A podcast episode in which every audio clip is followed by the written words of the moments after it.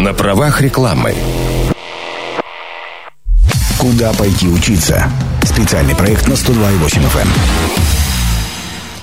Добрый день, в эфире программа «Без обеда» в студии Елена Васютина. И сегодня в рамках программы «Без обеда» проект «Куда пойти учиться» поговорим про межрегиональный правовой колледж. У меня в гостях Алексей Скударнов, директор межрегионального правового колледжа. Алексей, здравствуйте. Здравствуйте.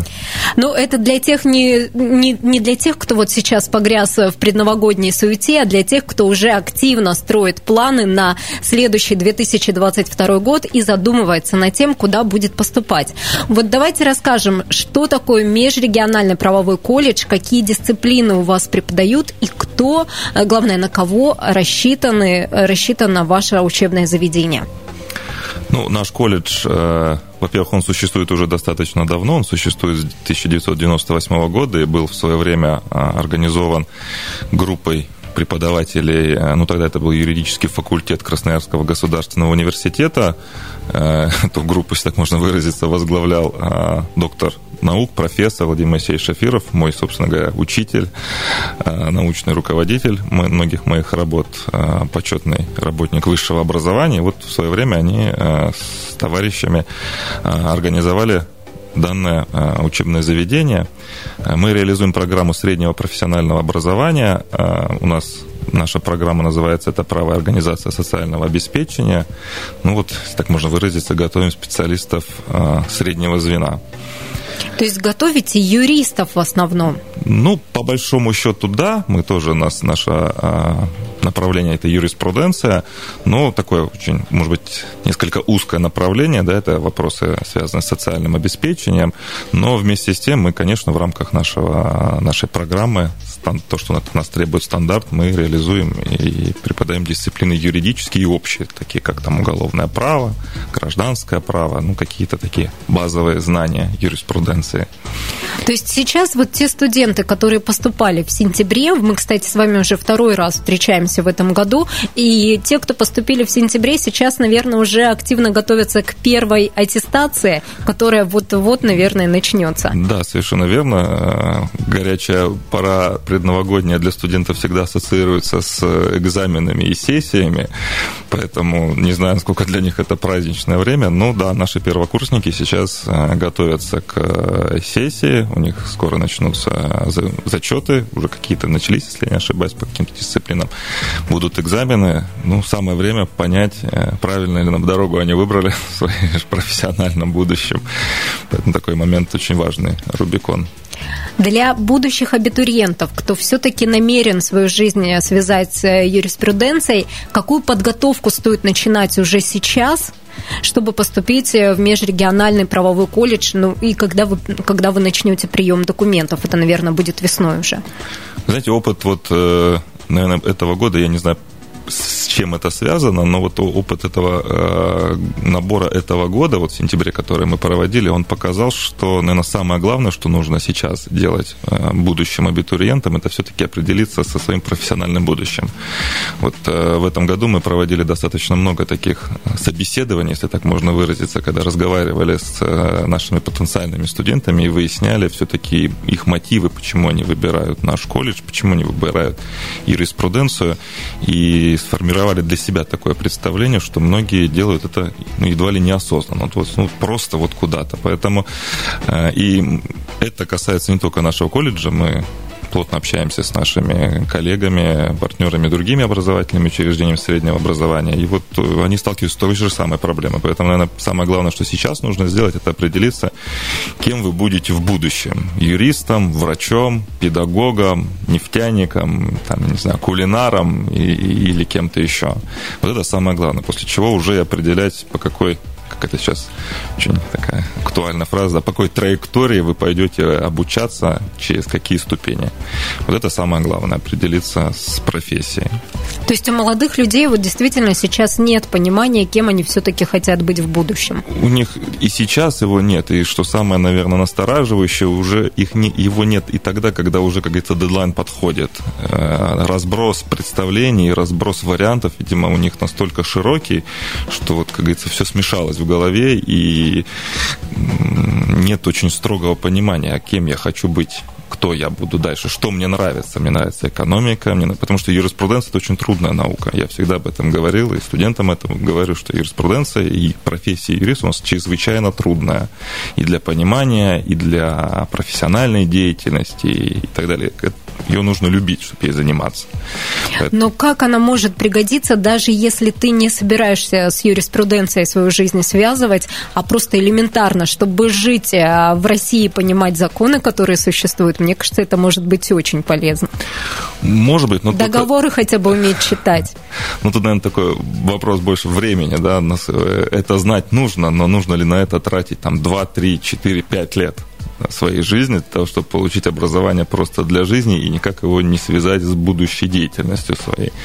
Все-таки, может быть, какие-то там самые элементарные знания а, можно получить и, и иным путем. Кстати говоря, мы для этих, во многом и для этих целей реализуем у нас помимо среднего образования, есть еще программы дополнительного образования. Это дело, ну, раньше называлось дело производитель в области юридического дела производства, сейчас он просто, по-моему, называется дело производитель, где мы как раз школьникам девятых классов, десятых классов даем основы правовых знаний. По базовым отраслям права, гражданское, там, трудовое, а, семейное, уголовное тоже, процессуальное отрасли права, где как раз вот то, о чем вы и говорите, пытаемся их научить, в том числе прикладным каким-то вещам, они у нас и договоры составляют друг с другом, и иски пишут, и мы пробуем судебное заседание моделировать, у нас там кто-то ролевые такие вещи проводим, поэтому вот в рамках дополнительного образования это можно делать. Но вот стоит ли для этого тратить, получать прям образование специализированное, не знаю. Так, ну первый совет мы усвоили, что обязательно определитесь э, с профессией, которой, хоть, э, с которой хотите связать жизнь. А второй момент, какие, э, какие дисциплины подтягивать для поступления и вообще какие, что придется сдавать, какие проходить испытания, чтобы поступить в межрегиональный правовой колледж? Ну, наше образовательное учреждение является частным, а, поэтому у нас каких-либо именно вступительных испытаний не предусмотрено. А, у нас есть, как говорится, план набора то есть то количество абитуриентов, которое мы можем принять, исходя из своих технических и материальных возможностей. И как только мы понимаем, что количество заявлений у нас превышает наши возможности, мы объявляем конкурс аттестатов.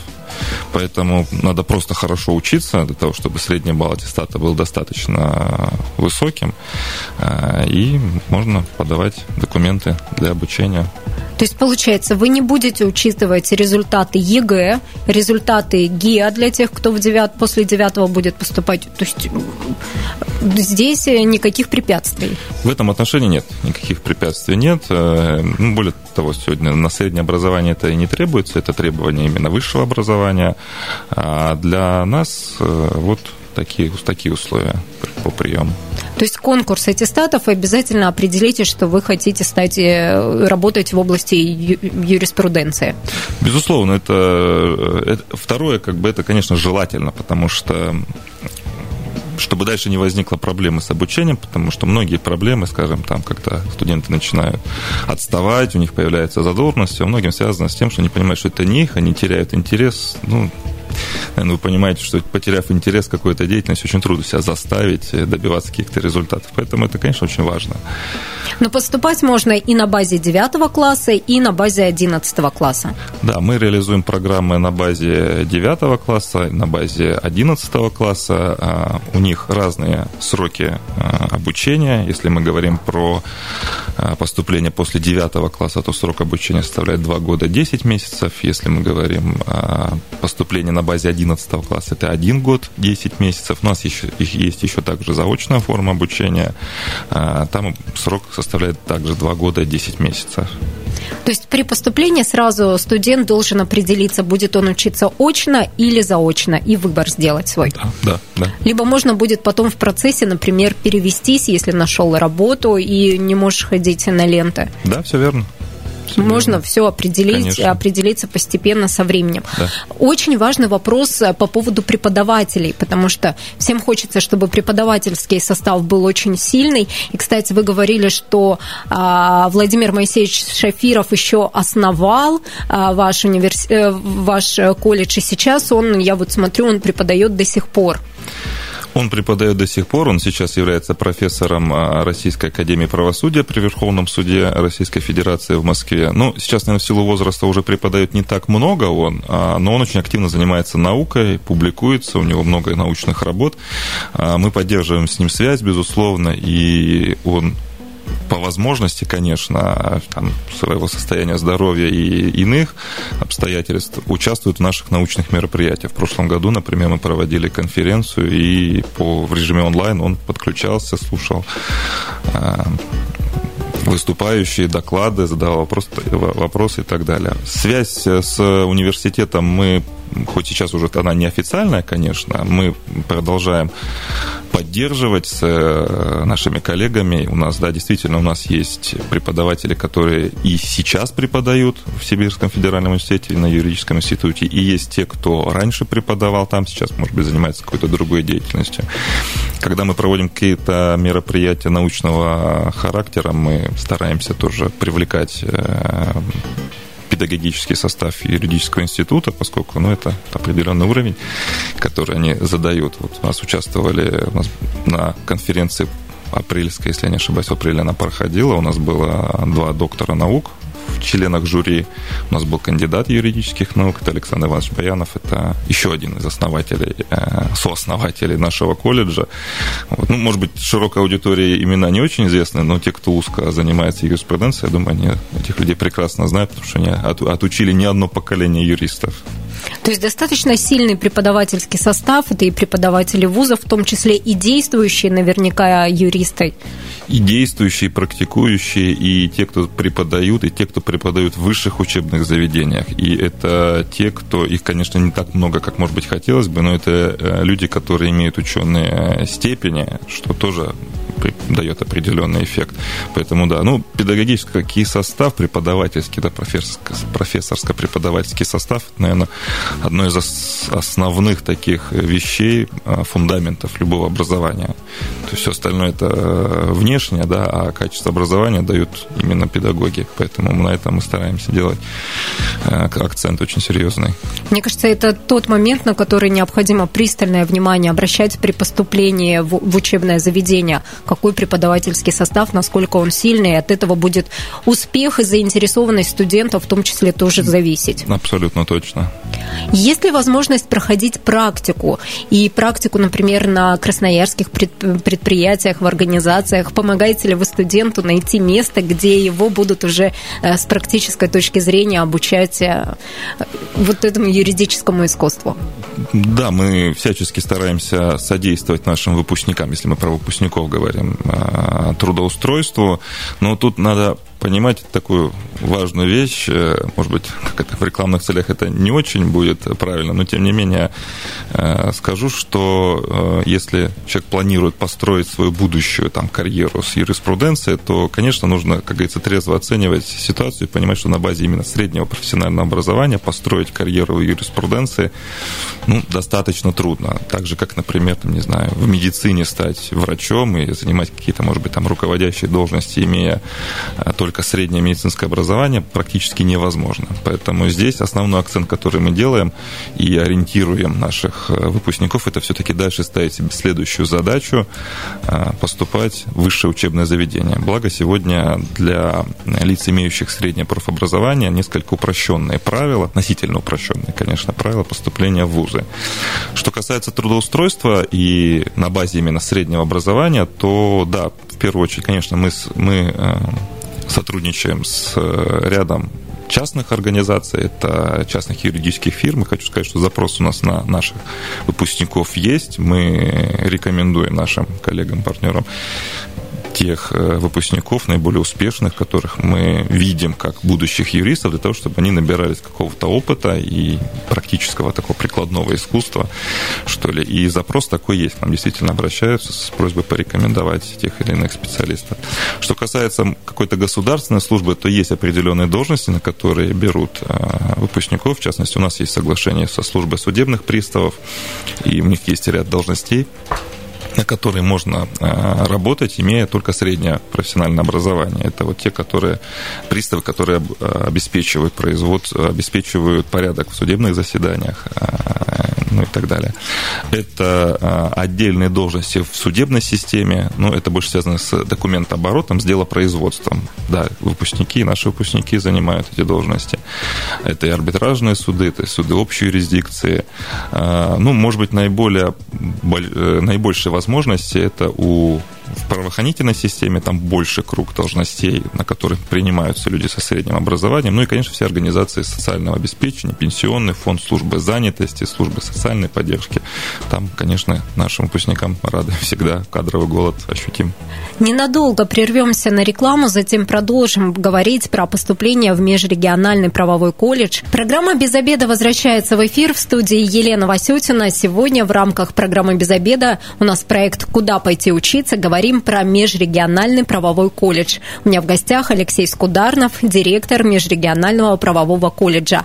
Мы в первой части программы поговорили о том, а, какие вступительные испытания нужно будет сдавать будущим студентам, абитуриентам. Даже ЕГЭ и результаты ГИА не требуются. Главное, ваше желание и готовность учиться. Ну и главное, определитесь, что вы действительно хотите стать юристом. И поговорили, какие профессии, в каких сферах востребованы э, выпускники межрегионального правового колледжа, а я сейчас хочу вас спросить, а есть ли у вас особо успешные студенты, которыми выпускники, которыми вы гордитесь, может быть, уже за первое полугодие вот этого учебного года вы выявили каких-то звездочек, одаренных э, ребят, которые вот повод действительно гордиться и за которых можно порадоваться? А, ну, так там же, если с конца вашего вопроса э, зайти, то, наверное, на данном этапе мы еще только присматриваемся тоже к своим выпускникам, э, будущим и первокурсникам, кто из них действительно мог, мог бы э, в будущем стать профессиональным юристом и успешным юристом. Вот. Поэтому, ну, такие студенты у нас есть, и мы их всячески поддерживаем в плане и научного сопровождения, и, и, вся, и иных, иных форм. А у нас в прошлом году даже наша студентка второго, по-моему, она была тогда курса, или первого даже курса она была, участвовала в конференции, проводимой э, на базе высшего образования в ЮСФУ, ее приняли, и она, ей дали даже награду за... Она была самым молодым участником конференции, выступала очень достойно, на самом деле, э, Шушакова Валентина. А, что ну кас... и потом поступила, наверное, в ВУЗ, Она да? еще учится сейчас. А еще она учится. вот заканчивает в этом году, то есть это был такой у нас, по большому счету, был первый опыт участия наших студентов, еще даже не студентов вуза, именно наших студентов, даже не выпускников, конференции, проводимой на базе высшего образования в вузе. То есть там были студенты первого, второго, третьего курса юридического института СФУ и первокурсница э, нашего колледжа. Выступала, в общем-то, э, практически на равных. То есть с точки зрения такой эмоциональной подготовки она была чувствовалась очень уверенно, вела и то есть ее отличить от там, первокурсника вуза было практически невозможно.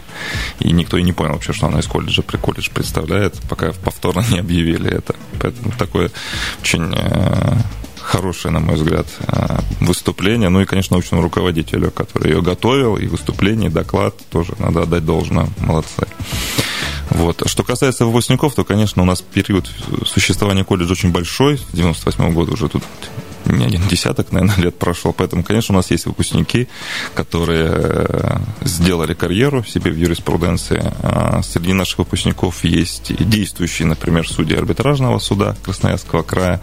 Ну, то, единственное, что надо понимать, конечно, они в последующем поступали в ВУЗ и заканчивали ВУЗ, но, тем не менее, первым шагом в их карьере именно юриспруденции был именно колледж. Э, вот. Э, среди действующих также есть э, работников, есть и судьи общей юрисдикции, если не ошибаюсь, судья в Свердловском районном суде, это один из судей, а, тоже в прошлом наш выпускник. Ну, у нас большое количество практикующих юристов, адвокатов, э, те, которые занимаются частной практикой, их, наверное, тоже сосчитать сложно будет. То есть те, которые... Ну, еще раз подчеркну, подавляющее большинство из них, если не все, после окончания колледжа, они шли и заканчивали высшее учебное заведение.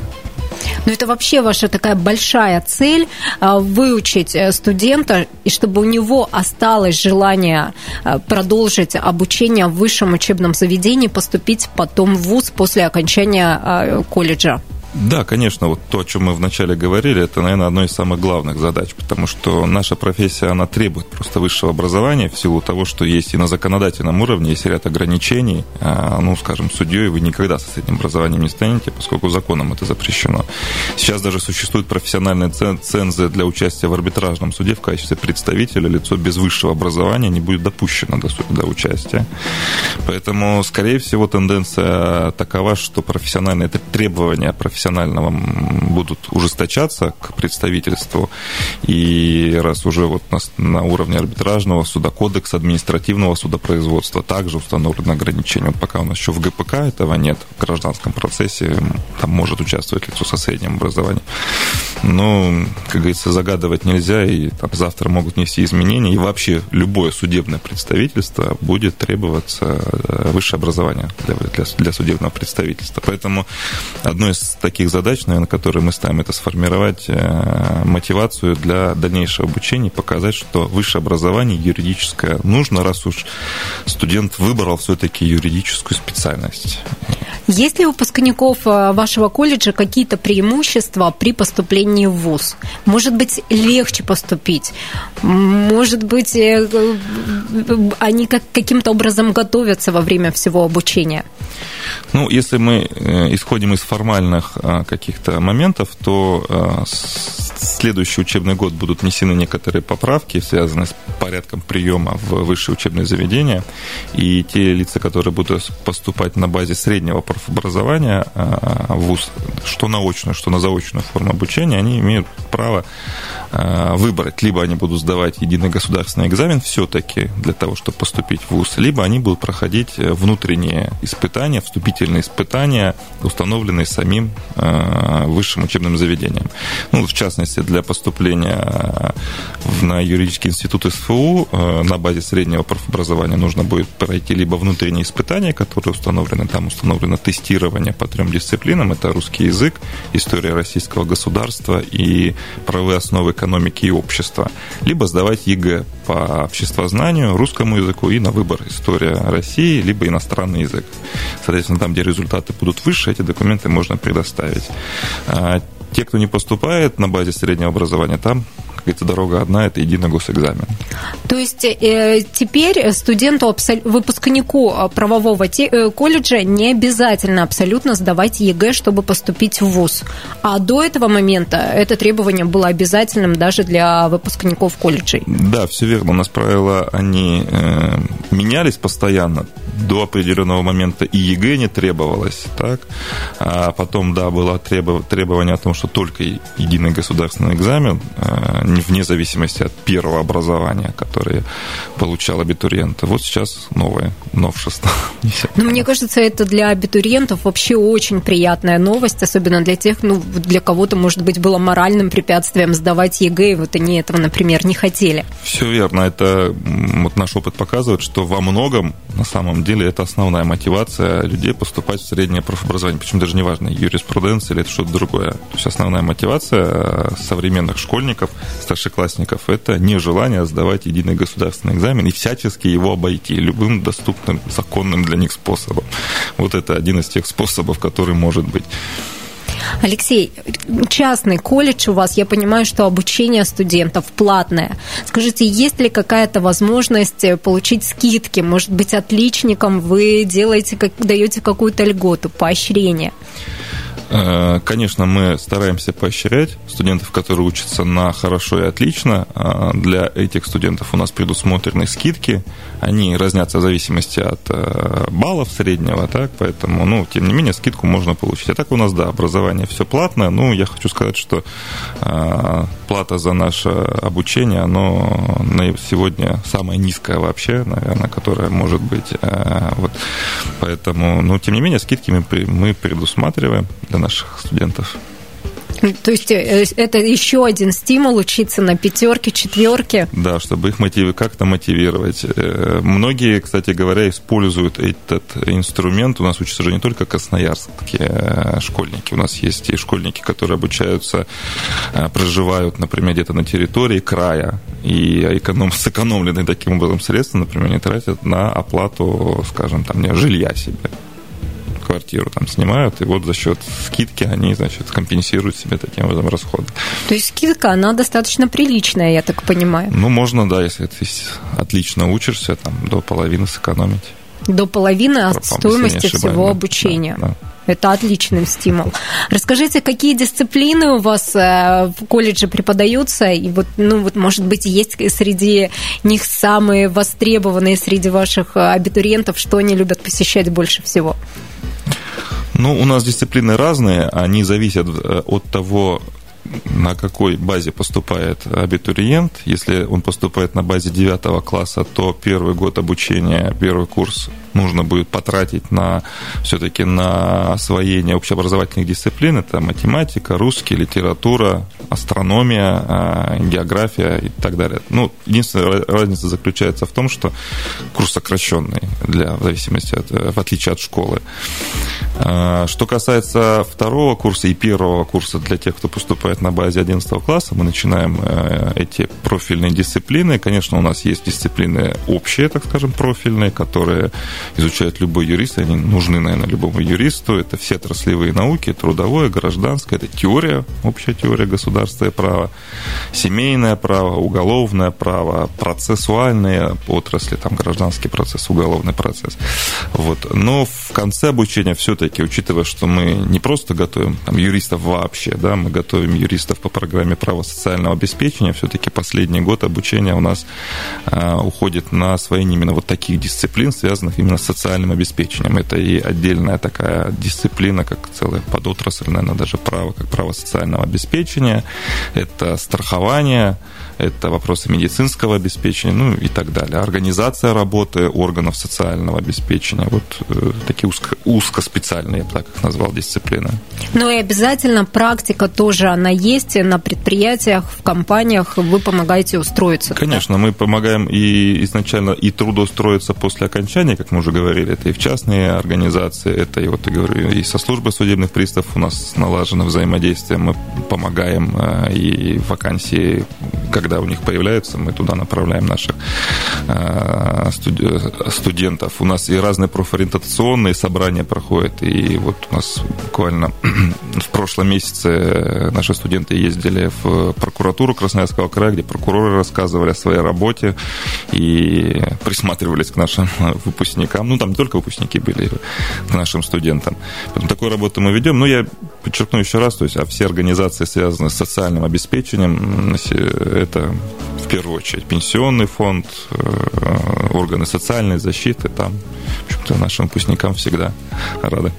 Ну и школьников 9-11 классов вы тоже э, ждете на, на программы дополнительного образования? Конечно, мы ждем. Это очень хорошая программа именно, наверное, с точки зрения профориентации для того, чтобы понять, насколько юридическая направленность э, вам подходит, э, насколько вы хотите этим заниматься, для того, чтобы дальше построить свою карьеру вот в этой области. Поэтому, конечно, мы ждем, и набор у нас будет объявлен на сайте можно будет посмотреть. Да, вся необходимая информация у нас на сайте будет размещена. Алексей, расскажите, где находится ваш колледж? Как с вами можно связаться? Как ознакомиться с информацией на сайте?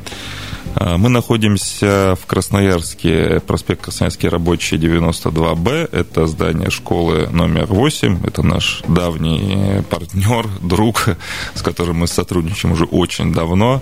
А, мы располагаемся там. У нас есть э, сайт. Это low-college-sfu.ru.